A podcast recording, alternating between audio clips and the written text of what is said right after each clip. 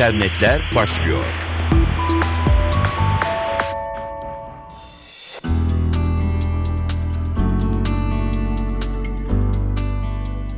Merhaba sevgili dinleyenler, internetlerle karşınızdayız. Ben Dilara Eldaş.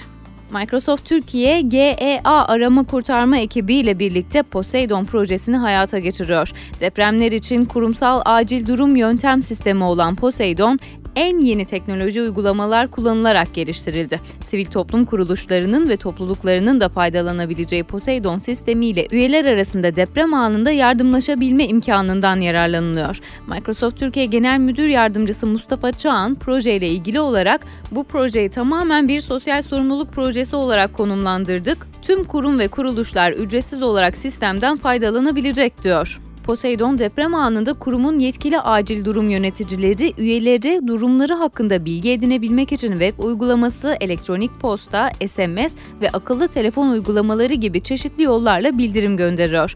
Üyeler de yine aynı yollarla sisteme geri bildirimde bulunarak durumları hakkında bilgi veriyor. Durumunu bildiremeyen üyelerin ise yakınlarıyla iletişime geçilerek bilgi alınıyor ve yetkililere iletiliyor. Projede Windows Azure Bulut sisteminden faydalanılıyor. New York'taki Sanat Müzesi Museum of Modern Art 14 farklı video oyunundan oluşan bir sergiyi açmaya hazırlanıyor. Müzenin bu kararı oyundan sanat olur mu sorularını da beraberinde getirdi.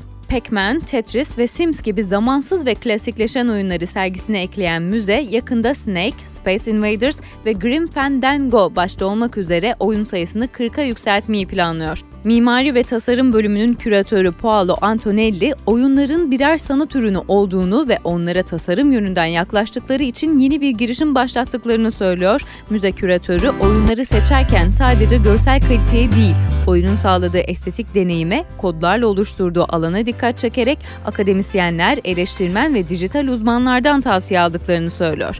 Oyunları sergi açıldıktan sonra müzede Modern Museum of Art'ta oynamak da mümkün olacak.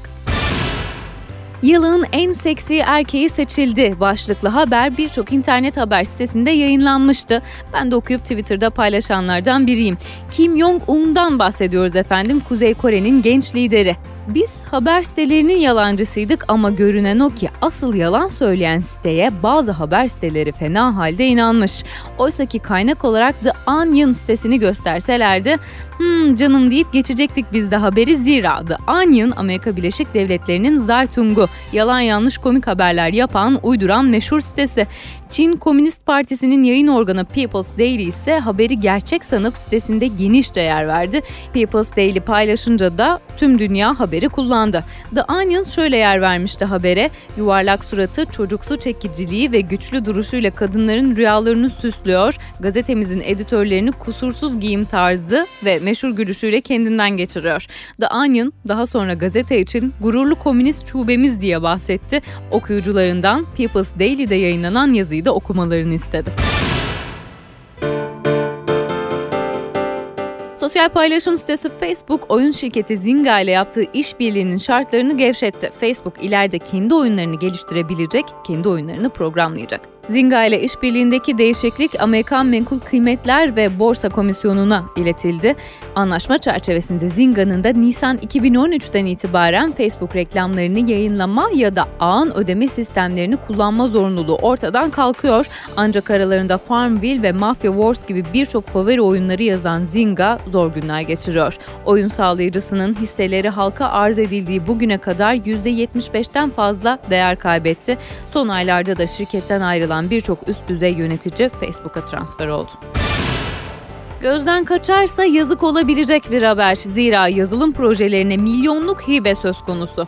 Araştırma Geliştirme Fonu'yla elektronik haberleşme yazılım ve donanım projelerine 10 milyon liraya kadar hibe verilecek. Ulaştırma, Denizcilik ve Haberleşme Bakanlığı'nca oluşturulan ARGE fonuyla uzay ve havacılık yazılım ve donanım projelerine ise 20 milyon liraya kadar hibe sağlanacak. Hibenin %20'si projenin ilk aşamasında, %30'u ilerleyen süreçte, geriye kalan kısımsa proje tamamlanacak tamamlandıktan sonra teslim edilecek yazılımcılara duyurulur.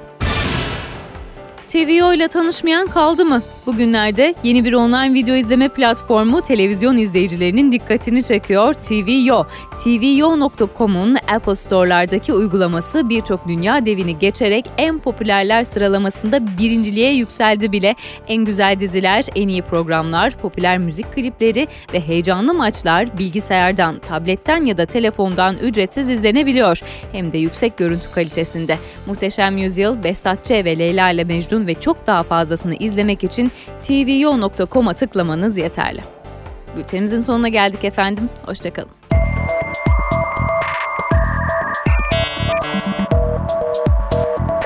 İnternetler sona erdi.